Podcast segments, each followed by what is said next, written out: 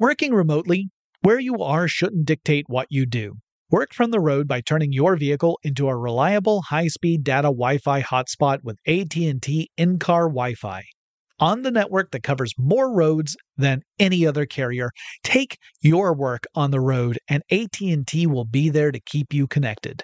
Connect up to 10 devices and stream conference calls, finish up that presentation, or answer last-minute emails. Why wait? Go to att.com slash in-car Wi-Fi today for free trial eligibility. Based on independent third-party data, number of devices varies by manufacturer. Always pay careful attention to the road and don't drive distracted. Wi-Fi hotspot intended for passenger use only when vehicle is in operation. Compatible device and vehicle required. Running a business is no cakewalk, but with SAP Concur Solutions, you can be ready for anything. You can manage travel, expenses, and AP all on one platform that's packed with AI and best practices, and that delivers it all through an easy, clear, I can't believe how simple that is experience. So, while not much can be done about that guy who never fails to burn the microwave popcorn and stink up the entire office, with SAP Concur, you can easily handle almost anything else. Take control of your business finances today at concur.com. That's C O N C U R dot R.com. Whether this is her first Mother's Day or her 40th, she deserves more. Shop tons of stunning on trend jewelry for every budget at Diamonds Direct. Diamond fashion jewelry, beautiful birthstones, everyday pearls starting at just $200. Commemorate the real loves of her life with a gorgeous pendant featuring the birthstone of the one who made her mom. This Mother's Day, Diamonds Direct is everything you need to say thank you. Diamonds Direct, your love, our passion. Online at diamondsdirect.com. From BBC Radio 4, Britain's biggest paranormal podcast is going on a road trip. I thought in that moment, oh my God, we've summoned something from this board. This is Uncanny USA. He says, Somebody's in the house, and I screamed. Listen to Uncanny USA wherever you get your BBC podcasts, if you dare.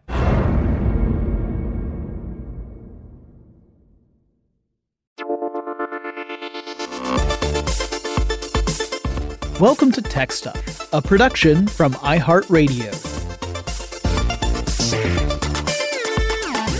Hey there, and welcome to Tech Stuff. I'm your host, Jonathan Strickland. I'm an executive producer with iHeartRadio, and I love all things tech.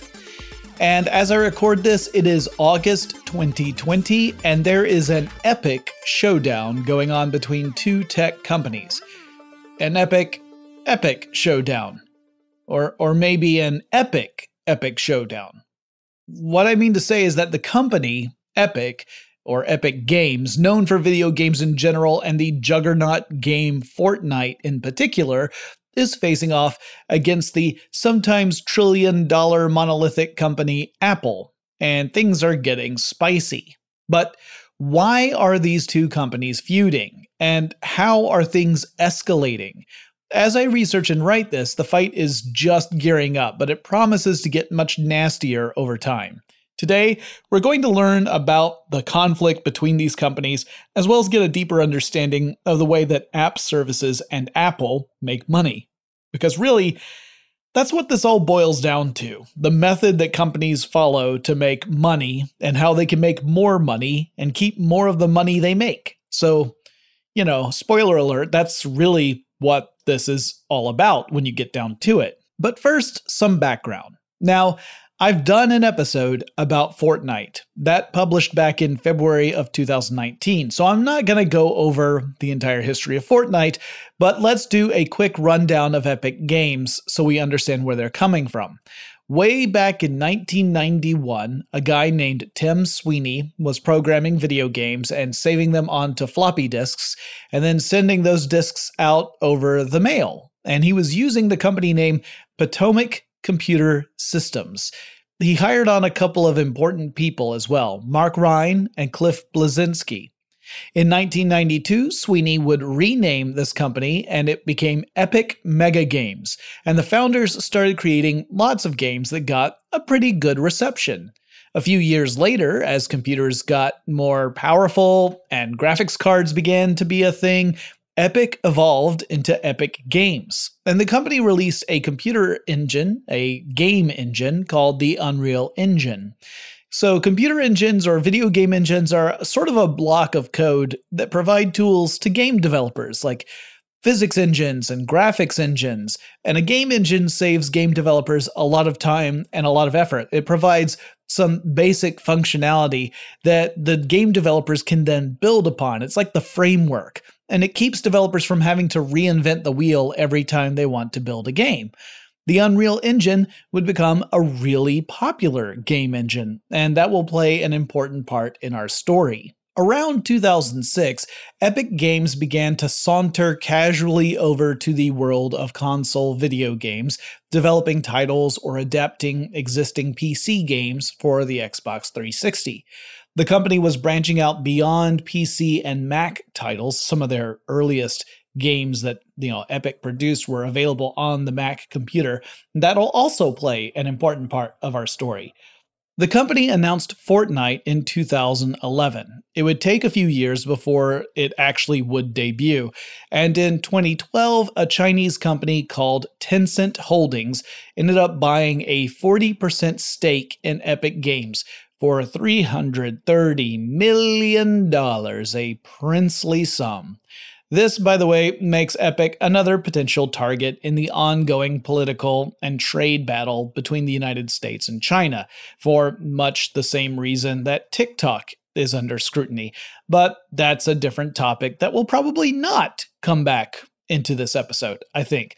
I don't know, I'm just at the beginning of writing this. I'm reading my old notes. Okay, so I can say definitively, no, that's not going to come back in. In 2014, Epic announced that when Fortnite would launch, it was going to be a free to play game. Now, this is also a big part of our story. So, a free to play game is a little bit deceptive.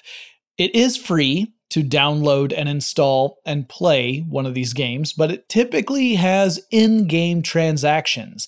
And these are transactions where players can spend real world money and enhance their gameplay in some way. Games do this in different ways. Some games allow players to purchase upgrades that give them an advantage in the game. The derogatory name for this style of game is called pay to win. Uh, the implication being that a mediocre player can dominate people who have spent more time and developed more skill in the game just by dishing out more cash for upgrades. And a lot of gamers view this as being inherently unfair. Other games only allow for cosmetic transactions, so it's stuff that changes the appearance of different elements in the game, like a player's outfit or their weapon skins or whatever. And some games incorporate an element of randomness in the transactions with loot boxes. With these games, you don't buy specific upgrades or cosmetic changes. Instead, you buy a crate or a loot box, which you then open within the game. And only then do you find out what you got from inside the crate or box. It's a classic mystery bag idea. If you ever went into a store where country stores used to do this all the time where I was growing up, where you would have bags that would just be a a mystery bag. There'd be a toy inside, but there'd be no way of knowing what toy was in there until you bought the bag and then you could open it.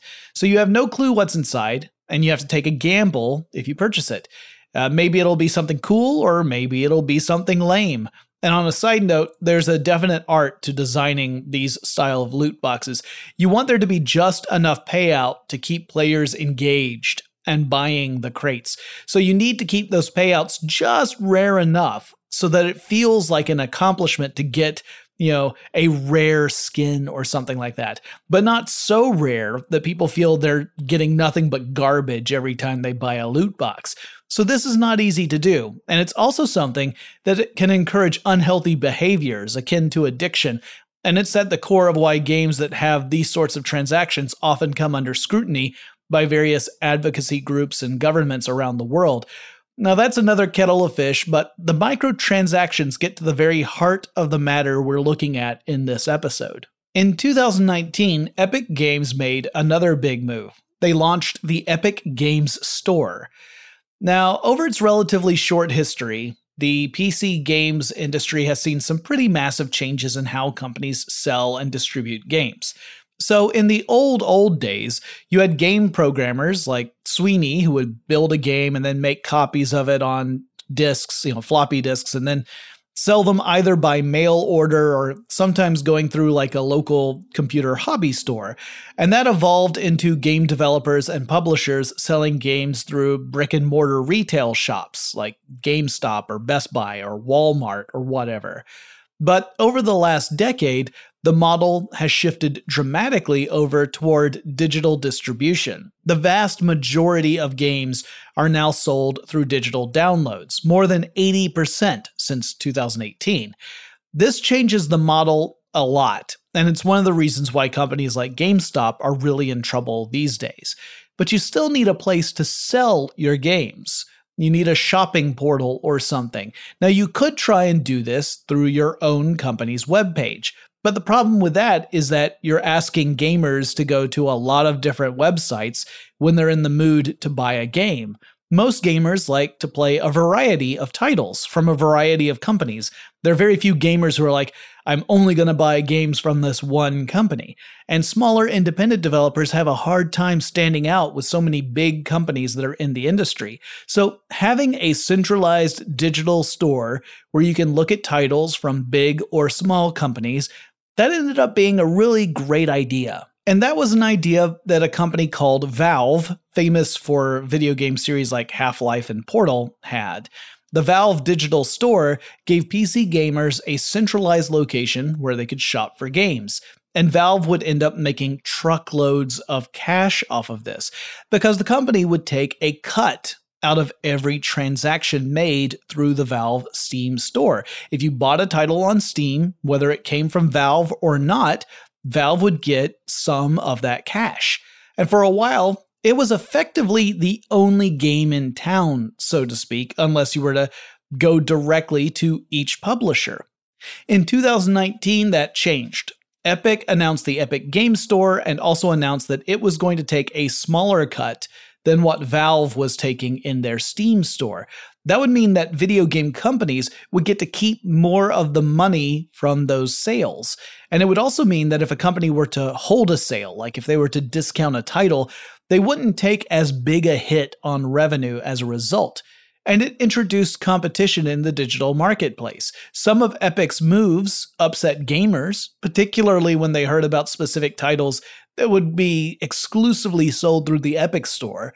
Gamers are not crazy about the idea of having to manage two store accounts, I guess, but you could make a strong argument that competition would ultimately be a good thing, even if it meant you had to go to two stops when you were shopping for games instead of just one. And that really sets the stage for the showdown with Apple. Epic Games has done something really smart with Fortnite. Actually, they've done a lot of smart things, including lifting the Battle Royale concept that was working so well for video games like PlayerUnknown's Battlegrounds, and then applying it to Fortnite. That transformed that game and made it into the juggernaut it is. But Epic has followed what I think of as the Netflix strategy. One of the things that Netflix really got right early on when it started making movies available to stream online is that the company worked hard to make sure that this service would be available across a ton of different platforms. Netflix wanted to make sure that users would be able to access the service no matter how they watch video. So that meant that Netflix had its web-based interface and then it also had a interface for smart TVs and one for smartphones and one for video game consoles. Essentially, the idea was if this thing can play video, Netflix wants an interface to go on it. And the strategy paid off big time. It meant Netflix could cast a truly wide, you know, net to capture as much audience as possible. Epic has done something similar with Fortnite. Game developers often have to weigh some pretty tough decisions when it comes to making games. One strategy is to build games for a specific platform and just to focus on that exclusively. And that gives you the ability to really refine the game for that specific platform and and make sure that everything is working well and you end up with the most polished, well-designed game you can create.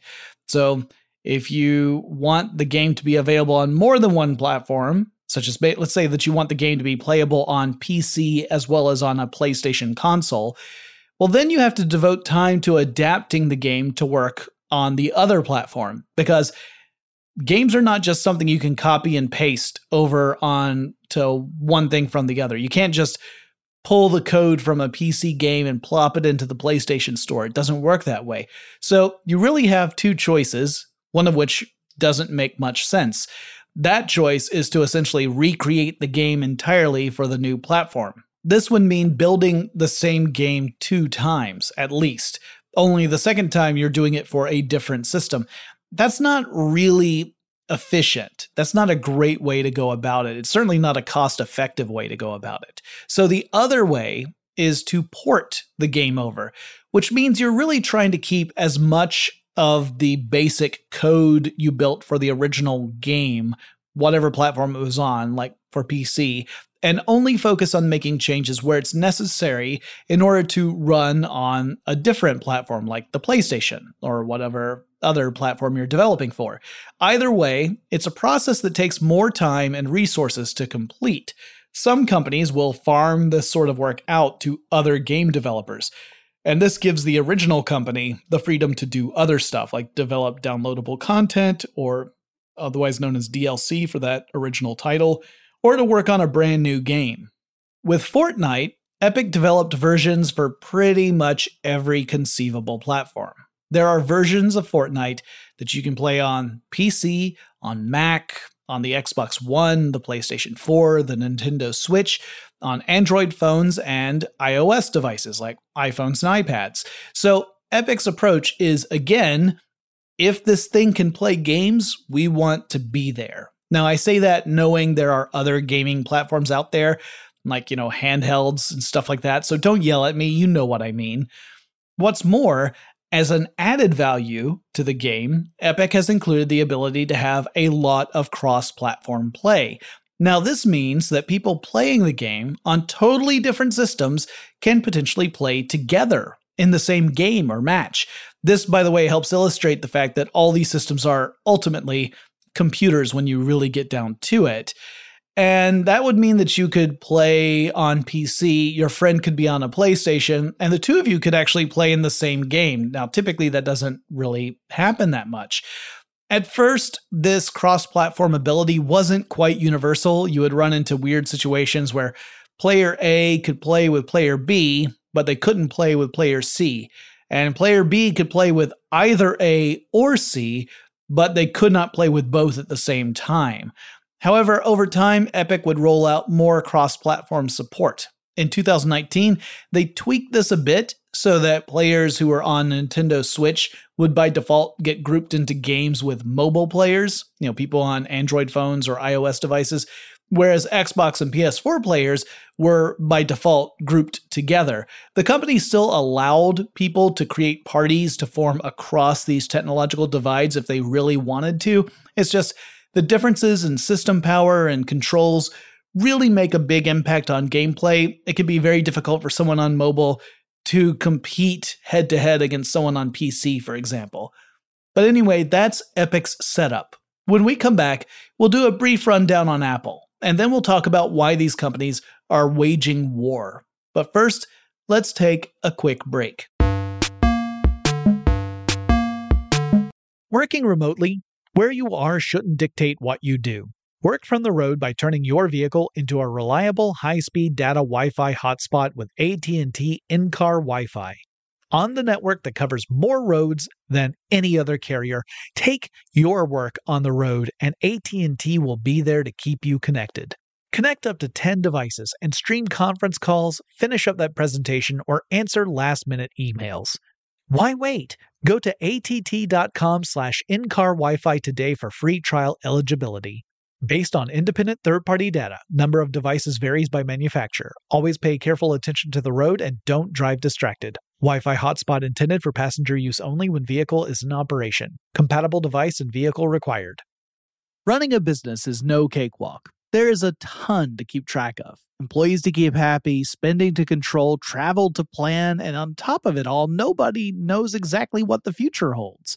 Your finance team always has to be ready to change. But with SAP Concur Solutions, you can be ready for anything. You can manage travel, expenses, and AP all on one platform that's packed with AI and best practices. And that delivers it all through an easy, clear, I can't believe how simple that is experience and you can finally say goodbye to the costly mistakes and risks that come from manual work and spreadsheets. So, while not much can be done about that guy who never fails to burn the microwave popcorn and stink up the entire office, with SAP Concur, you can easily handle almost anything else.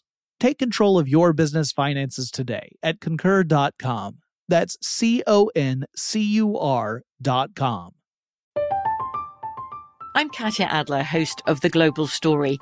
Over the last 25 years, I've covered conflicts in the Middle East, political and economic crises in Europe, drug cartels in Mexico. Now I'm covering the stories behind the news all over the world in conversation with those who break it. Join me Monday to Friday to find out what's happening, why, and what it all means. Follow The Global Story from the BBC wherever you listen to podcasts. When you think about the future, what kind of technology do you envision? Whatever the future holds, artificial intelligence will undoubtedly be at the heart of it all. Join Graham Class as he hosts season two of Technically Speaking, an Intel podcast from Ruby Studio in partnership with Intel.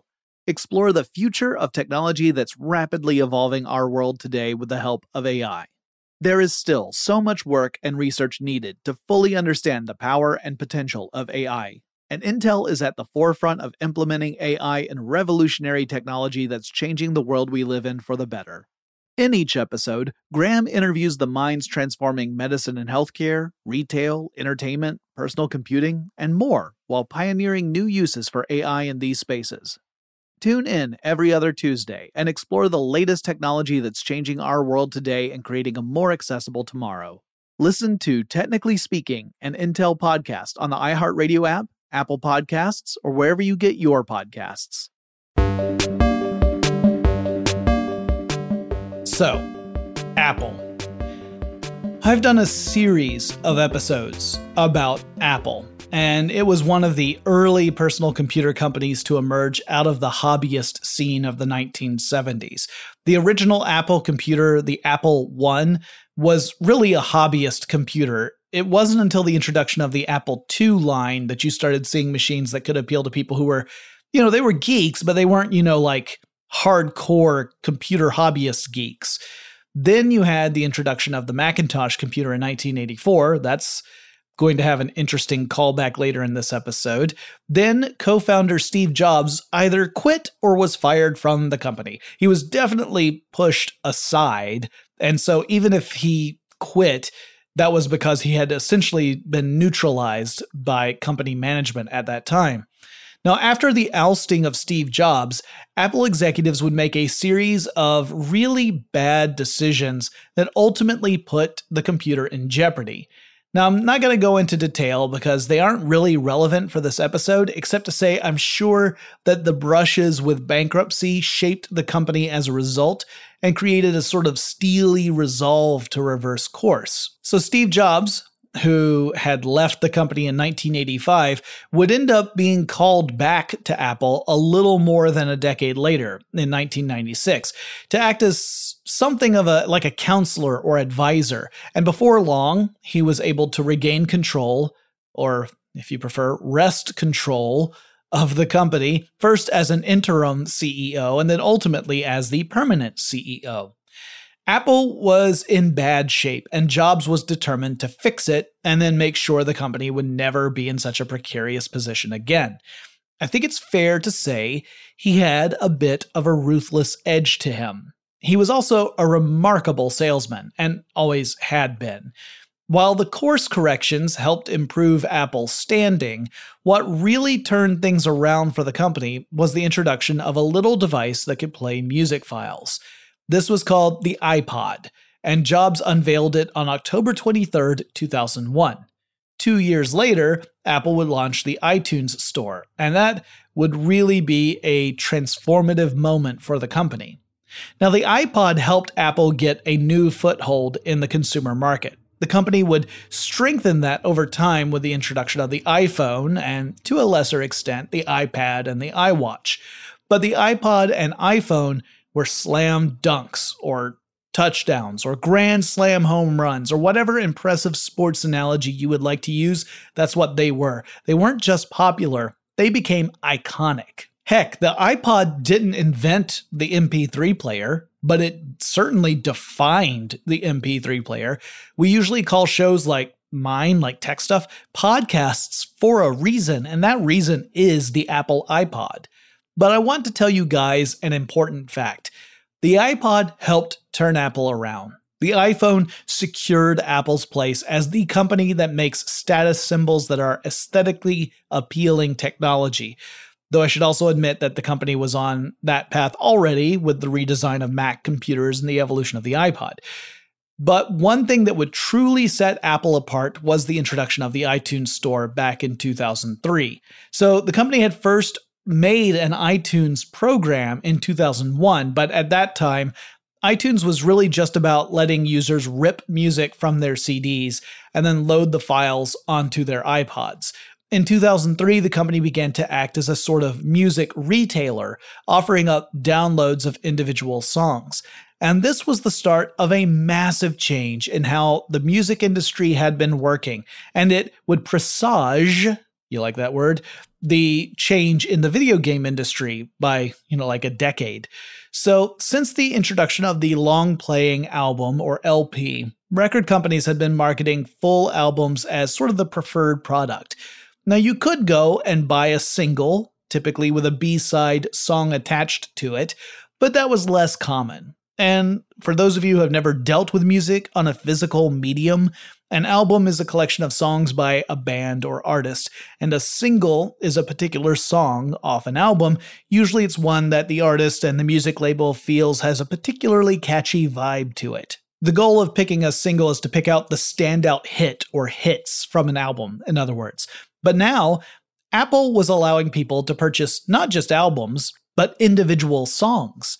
Sometimes your favorite song off an album might not be a single which means you normally wouldn't be able to buy just that song. You would have to buy the whole album. And if it's the only one you like off that album, you might deliberate about whether or not it's worth it to purchase the whole thing or not. Why would you spend your money if you really just want one song? Now, at the time, Apple was introducing the iTunes Store. Music piracy was running wild. People were using all sorts of different services to share music and download specific songs. For the music industry, Apple was helping solve a problem by guaranteeing quality and safety, two things that were not a guarantee if you were you know, using piracy, Apple could convince people to buy music rather than just share it illegally.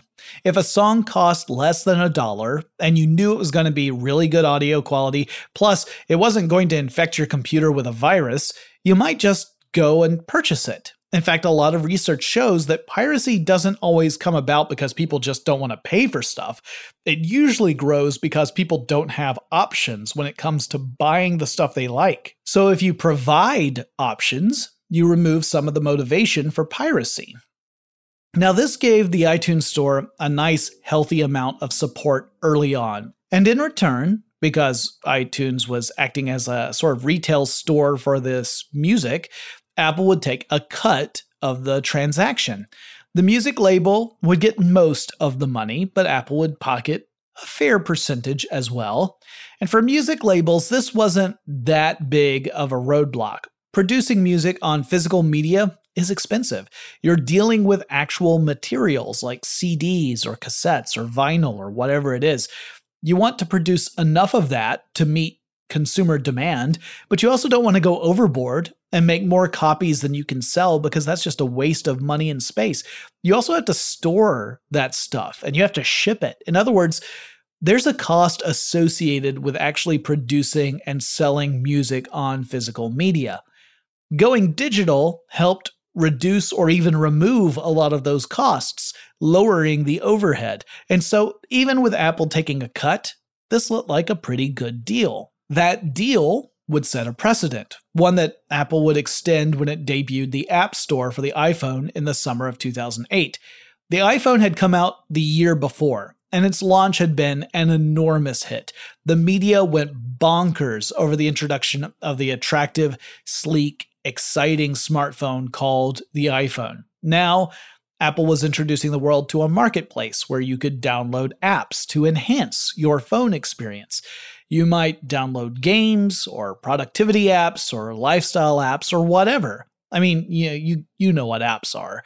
Some of those apps were free, some of them cost money. Some included ways to make a purchase within the app itself. So, for most apps that involved any sort of transaction, whether that was the purchase of the app itself or a transaction that happened within the app, Apple would take a cut because it was the facilitator. It was the retail space, the marketer, the support system. It was how people could get access to that software in the first place. So it took a 30% across the board cut for certain transactions. Now, if an app is subscription based, Apple would reduce that 30% to 15% upon the second year of a subscription, but that covers a much smaller percentage of apps. Also, I should point out that for some transactions, Apple does not take a cut. For example, a ride hailing app like Lyft or Uber doesn't have to share 30% of a fare with Apple, nor does a food delivery service have to give Apple a cut for every order made through the iPhone app on that food delivery service. But in many cases, for every dollar spent within an iPhone app, Apple gets 30 cents and the other 70 cents go to the app developer or you know whatever entity owns the rights to that app. Apple services make up a pretty sizable chunk of Apple's revenue. Now it's not the biggest chunk. iPhone sales are still the king there. They can make up to around 45% of all revenue for the company. That's impressive. However, revenue and profit are two different things. Revenue is how much money you bring in by selling stuff. Profit is how much money you have left over once you deduct the costs of producing and selling things, essentially the costs of business from the money that you brought in. So, yeah, iPhone sales make up the lion's share of revenue, but it still costs money to produce each iPhone, though not that much money compared to how much Apple sells them for, but that's another matter. Now, while I haven't seen the figures and I can't make any definitive statements, I feel fairly confident that the profit margin on Apple's App Store is much better than its iPhone sales the more apps that join with in app transactions, the more money Apple collects as a result. Oh, and there's one other important element to this Apple only allows users to get iPhone apps through the Apple Store. That means if you want to run an app on your iPhone and you don't want to go through the trouble of figuring out how to hack your phone so you can sideload apps, you have to go through the official App Store. There is no other game in town. So, any company that wants to make apps for iPhones, and there are a lot of companies that do, they have to play ball with Apple. Most companies just deal with this, partly because iPhone users tend to spend more money on apps than other smartphone users do. Numerous analysts have estimated that when it comes to consumers spending money on or within an app, more than 60% of the dollars spent on apps are going to iOS app transactions. In other words, Apple transactions. Now, that's particularly amazing because while the iPhone is popular, Android phones outnumber them in the world by a huge amount. Way more people have an Android phone than an iPhone. But we're seeing more people spend money through the iOS ecosystem than through the Android ecosystem. So while we've got way more Android apps out there in the wild, we don't have a lot of people spending money on apps through Android, not compared to Apple. So this means if you're a developer and if you want to make money off of the app you're developing, chances are you're going to want to make something specifically for Apple. It just makes business sense. Anyway, Developers have to submit apps to Apple for approval before it will be featured in the store. And note from Jonathan in the past that was a lot of app noises all at once. I hope future Jonathan can say them without stumbling. I like it when I leave notes to myself. Developers also agree to keep in app transactions within the Apple ecosystem as well, meaning you can't sneakily do an out of app deal or a direct payment option and change things within the app that is running on iOS. You can't do that. You're not allowed to. You have to do it through Apple. So we've got Fortnite, a game that makes its money primarily through in game purchases. And we've got Apple, a game that generates revenue largely by taking a cut from in app purchases. I bet you can see where I'm going here. Epic Games decided to pick a fight with Apple, and this fight also extended to Google, but we'll cover that as well. And this is not an opinion. This is based on the timing of events that the company had clearly anticipated what was going to unfold. And I think Epic is counting on other companies to join in the fight at some point to protest Apple's 30% cut. But here's how it played out. On August 13th, 2020, Epic announced a change in the price of V Bucks, V as in victory. That's the in game currency for Fortnite. So you can think of it as a virtual currency. So players will purchase V Bucks with real cash. Then they can spend the V Bucks in the game itself on whatever they want. Epic called the change of price a mega drop and announced that in game purchases would now cost 20% less than they had previously. So if you played Fortnite on PC or on a game console, you would see those prices reflected within the game itself. Whenever you went to make a purchase, you would see it at $7.99 for a thousand V bucks instead of $9.99. But for mobile, it was a different story. Playing the game on either an iOS or Android device would mean that when you went to purchase V Bucks, you would be presented with a choice. One choice was to purchase the virtual currency through the official approved App Store or Google Play Store route. And that would also mean having to pay the older, higher price of $9.99. To get that 20% markdown, you could make a direct purchase from the Epic Games Store bypassing the App Store transaction in the process. So gamers would get that 20% reduced price, but while the gamers might save some money on a transaction, there was a much bigger price to be paid. More on that in a second, but first let's take another quick break. Working remotely, where you are shouldn't dictate what you do. Work from the road by turning your vehicle into a reliable high-speed data Wi-Fi hotspot with AT&T in-car Wi-Fi. On the network that covers more roads than any other carrier, take your work on the road and AT&T will be there to keep you connected. Connect up to 10 devices and stream conference calls, finish up that presentation, or answer last-minute emails. Why wait? Go to att.com slash in-car Wi-Fi today for free trial eligibility. Based on independent third party data, number of devices varies by manufacturer. Always pay careful attention to the road and don't drive distracted. Wi Fi hotspot intended for passenger use only when vehicle is in operation. Compatible device and vehicle required. Running a business is no cakewalk. There is a ton to keep track of employees to keep happy, spending to control, travel to plan, and on top of it all, nobody knows exactly what the future holds. Your finance team always has to be ready to change. But with SAP Concur Solutions, you can be ready for anything. You can manage travel, expenses, and AP all on one platform that's packed with AI and best practices, and that delivers it all through an easy, clear, I can't believe how simple that is experience and you can finally say goodbye to the costly mistakes and risks that come from manual work and spreadsheets. So, while not much can be done about that guy who never fails to burn the microwave popcorn and stink up the entire office, with SAP Concur, you can easily handle almost anything else. Take control of your business finances today at concur.com. That's C O N C U R.com. From BBC Radio 4. Britain's biggest paranormal podcast is going on a road trip. I thought in that moment, oh my God, we've summoned something from this board. This is Uncanny USA.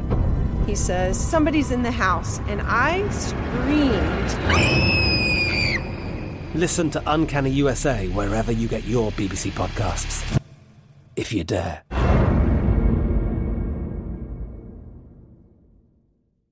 When you think about the future, what kind of technology do you envision? Whatever the future holds, artificial intelligence will undoubtedly be at the heart of it all. Join Graham Class as he hosts season two of Technically Speaking, an Intel podcast from Ruby Studio in partnership with Intel. Explore the future of technology that's rapidly evolving our world today with the help of AI. There is still so much work and research needed to fully understand the power and potential of AI and Intel is at the forefront of implementing AI and revolutionary technology that's changing the world we live in for the better.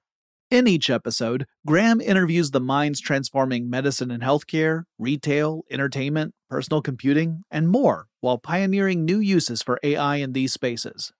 Tune in every other Tuesday and explore the latest technology that's changing our world today and creating a more accessible tomorrow.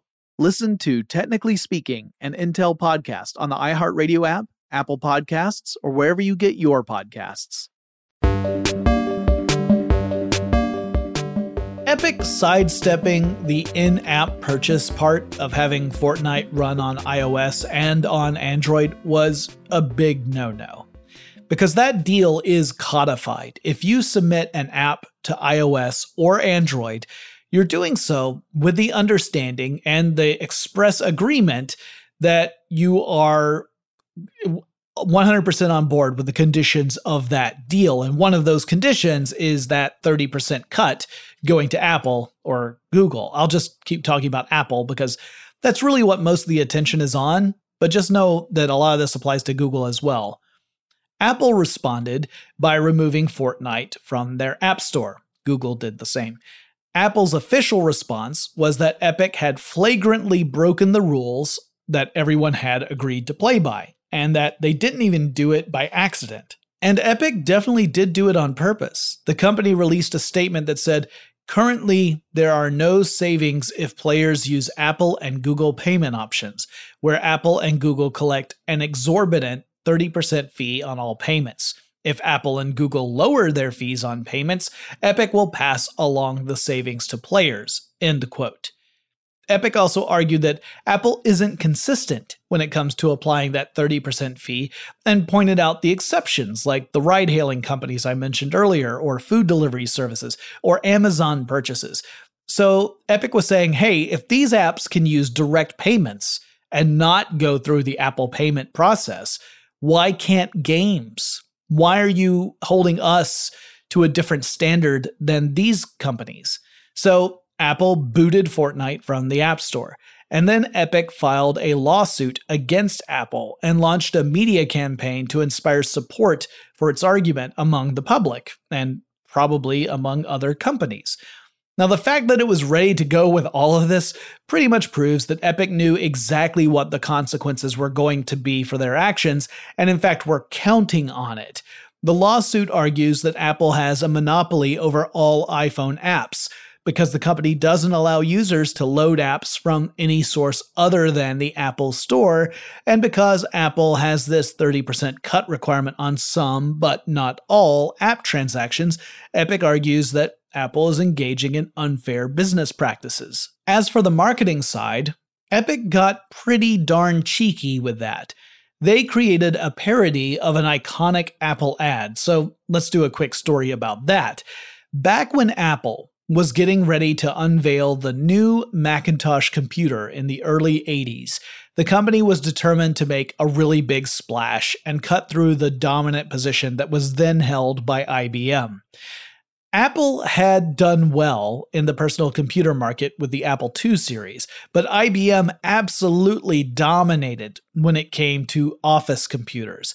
If you wanted a machine for productivity and doing, you know, businessy type stuff, you wanted an IBM computer. Plus, IBM had been getting into the personal computer market as well, and Apple wanted to tell the world that the Macintosh was a fundamentally different type of computer, one with a graphic user interface or GUI and features that the button down IBM computers just didn't support. Apple hired on a marketing campaign, and that campaign got hold of Ridley Scott, the film director, who directed the commercial. In the commercial, dozens of people in sort of gray, colorless outfits shamble into a room and are seated in a dark theater to watch a big brother like figure spout propaganda at them on an enormous screen. And then an athletic woman runs into the room and she hurls an enormous hammer that flies at the screen and destroys it just as the big brother figure is you know, ranting about tyrannical ideologies. And the implication was there that Apple was on a mission to offer a real alternative to prove that the IBM way of doing things wasn't the only way to do it. And it was a really effective commercial, one of the most famous commercials of all time. Epic Games produced a parody of this. They actually showed it within the game itself, but they also released it to other video platforms. And they used computer generated Fortnite characters to replicate the whole sequence, except this time the Big Brother figure wasn't IBM, the Big Brother figure was Apple. And the woman throwing the hammer would represent plucky little Fortnite, the video game that could. Plucky little global phenomenon, billion dollar game Fortnite. And now the message was that Apple was being the tyrannical one by demanding this 30% cut. If not for Apple, Epic Games was saying, companies would be able to price things at a more affordable level for users because they wouldn't have to build in a 30% markup to deal with Apple's cut. Big Bad Apple's cut meant companies had to charge more for stuff in order to make money. Now, I admit, I'm being a little snarky you know, I'm definitely editorializing a little here, but mostly I want to state that from my perspective, nobody is looking particularly rosy in this situation, and it's about to get a lot worse. I think the industry's general approach to charging 30% off the top is flirting with collusion because it's not that just Apple that's doing it. Lots of companies are doing this sort of thing. Not that companies have necessarily all tacitly agreed that this is the way to do it, but effectively it means there's no real competition here. Plus, with Apple, you could argue that from a pure ecosystem, there's no way to compete at all. You have to go through the Apple Store to have your game work on iOS, so there is no other option. If you take a step back, you could say, yeah, but you could just develop games for other platforms and leave iPhone alone, and that is true, so I guess it really just depends on your point of view. Thank you, Obi Wan Kenobi. But things escalated beyond Apple pulling Fortnite from the App Store. The company subsequently said that unless Epic Games reversed the move to offer direct payments, Apple would remove all support for Epic tools in the App Store for developers, not just for iOS.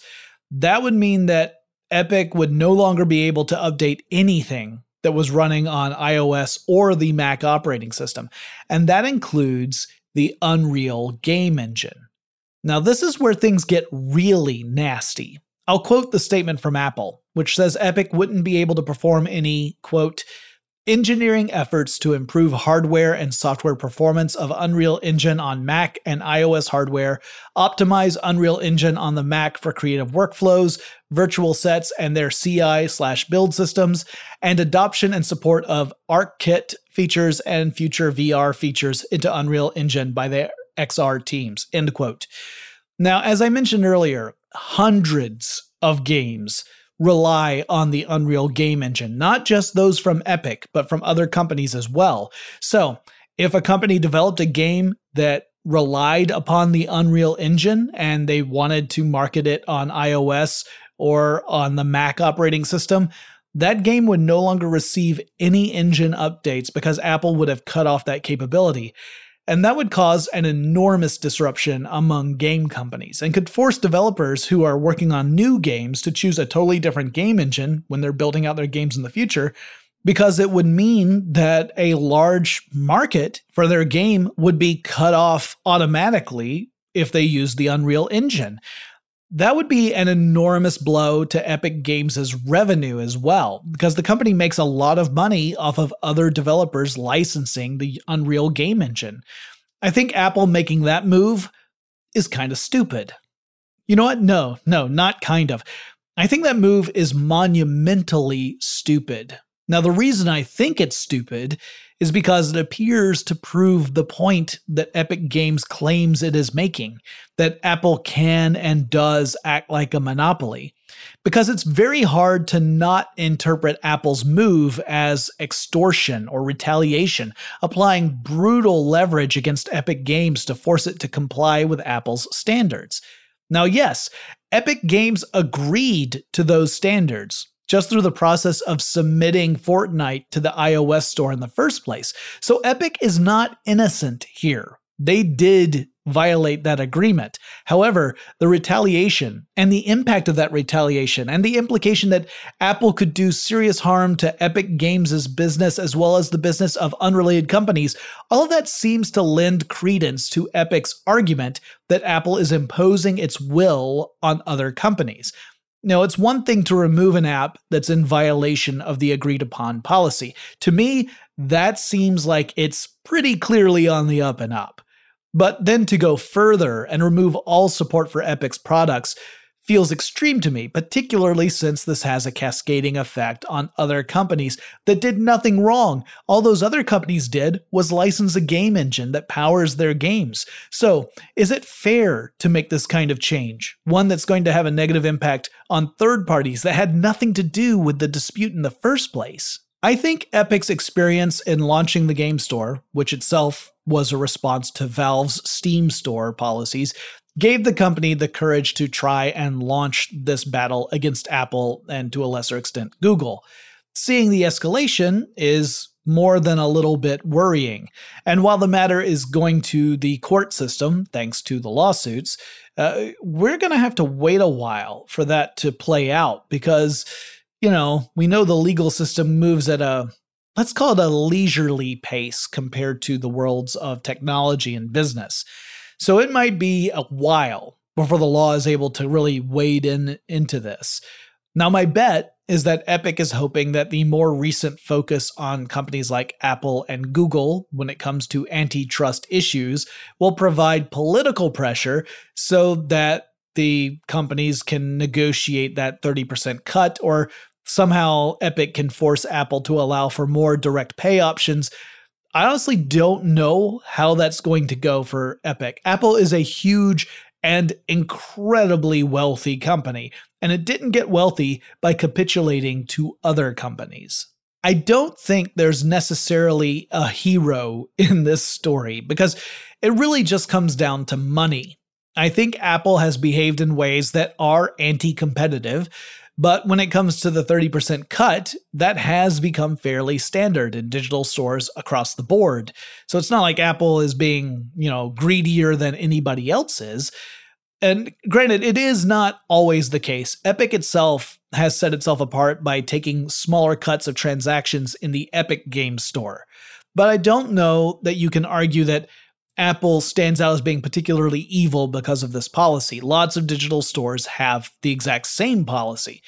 Now, the fact that you can only get apps on an iPhone through the App Store without hacking your phone, that is, does make it a little more tricky because there's nowhere else to go when it comes to the iPhone. So I guess that does set it apart.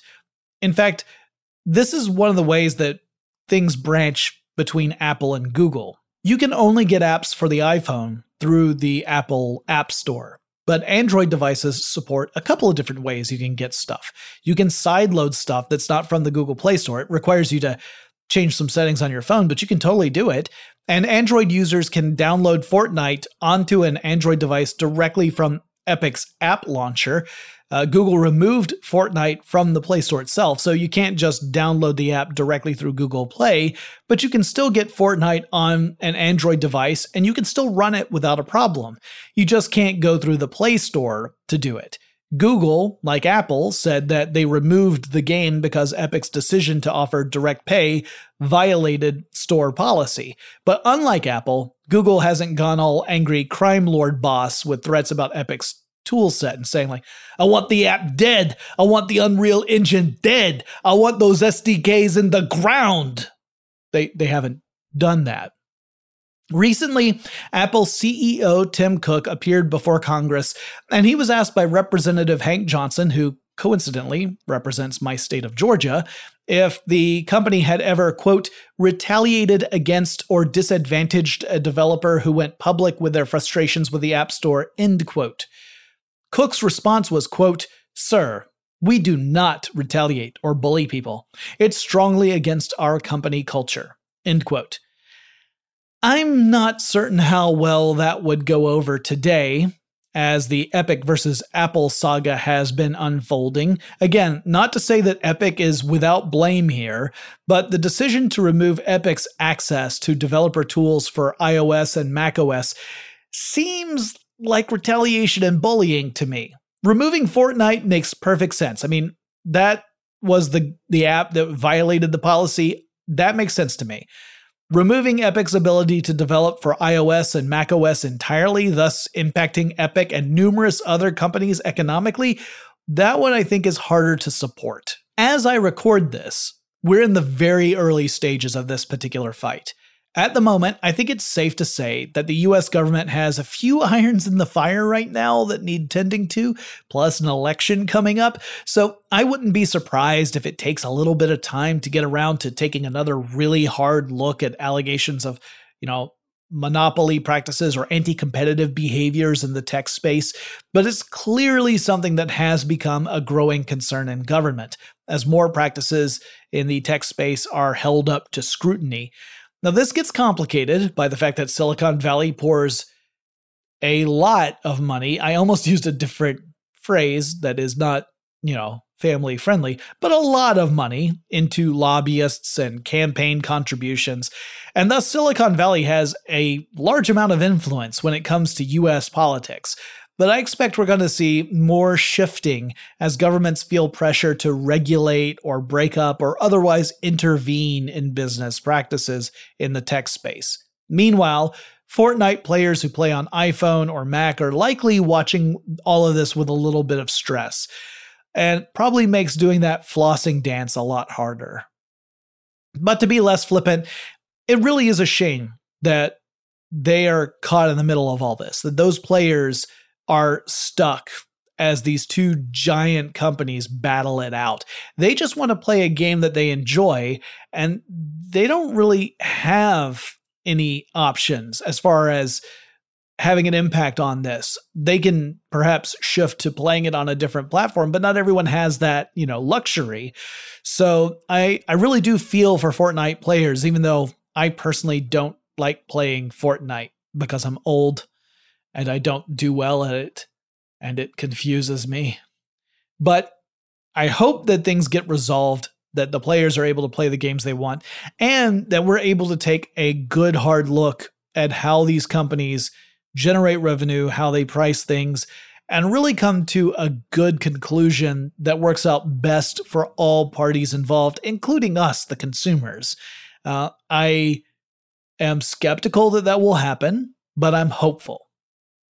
That wraps up this episode. If you guys have suggestions for any future episodes of tech stuff, whether it's a company, a trend in technology, a specific tech you want me to cover, anything like that, let me know. Reach out to me on Twitter. The handle is TechStuffHSW, and I'll talk to you again really soon. Tech Stuff is an iHeartRadio production. For more podcasts from iHeartRadio, visit the iHeartRadio app Apple Podcasts, or wherever you listen to your favorite shows. Running a business is no cakewalk, but with SAP Concur Solutions, you can be ready for anything. You can manage travel, expenses, and AP all on one platform that's packed with AI and best practices, and that delivers it all through an easy, clear, I can't believe how simple that is experience. So, while not much can be done about that guy who never fails to burn the microwave popcorn and stink up the entire office, with SAP Concur, you can easily handle almost anything else. Take control of your business finances today at concur.com. That's C O N C U R.com. From BBC Radio 4, Britain's biggest paranormal podcast is going on a road trip. I thought in that moment, Oh my god, we've summoned something from this board. This is Uncanny USA. he says, Somebody's in the house. And I screamed. Listen to Uncanny USA wherever you get your BBC podcasts, if you dare.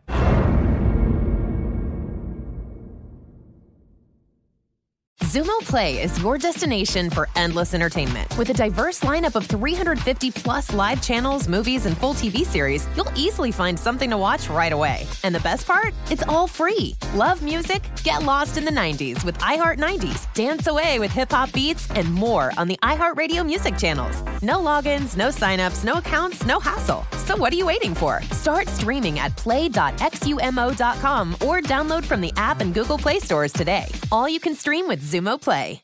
Xfinity has free premium networks for everyone this month, no matter what kind of entertainment you love. Addicted to true crime? Catch killer cases and more spine-tingling shows on A&E Crime Central. Crave adventure? Explore Asian action movies on Hi-YAH. Searching for something extreme? Check out skating, snowboarding, and more on Fuel TV Plus, the global home of action sports. And find crowd-pleasing bops on iHeartRadio's Hit Nation playlist. There's new free shows and movies to love every week. Say free this week in your Xfinity voice remote.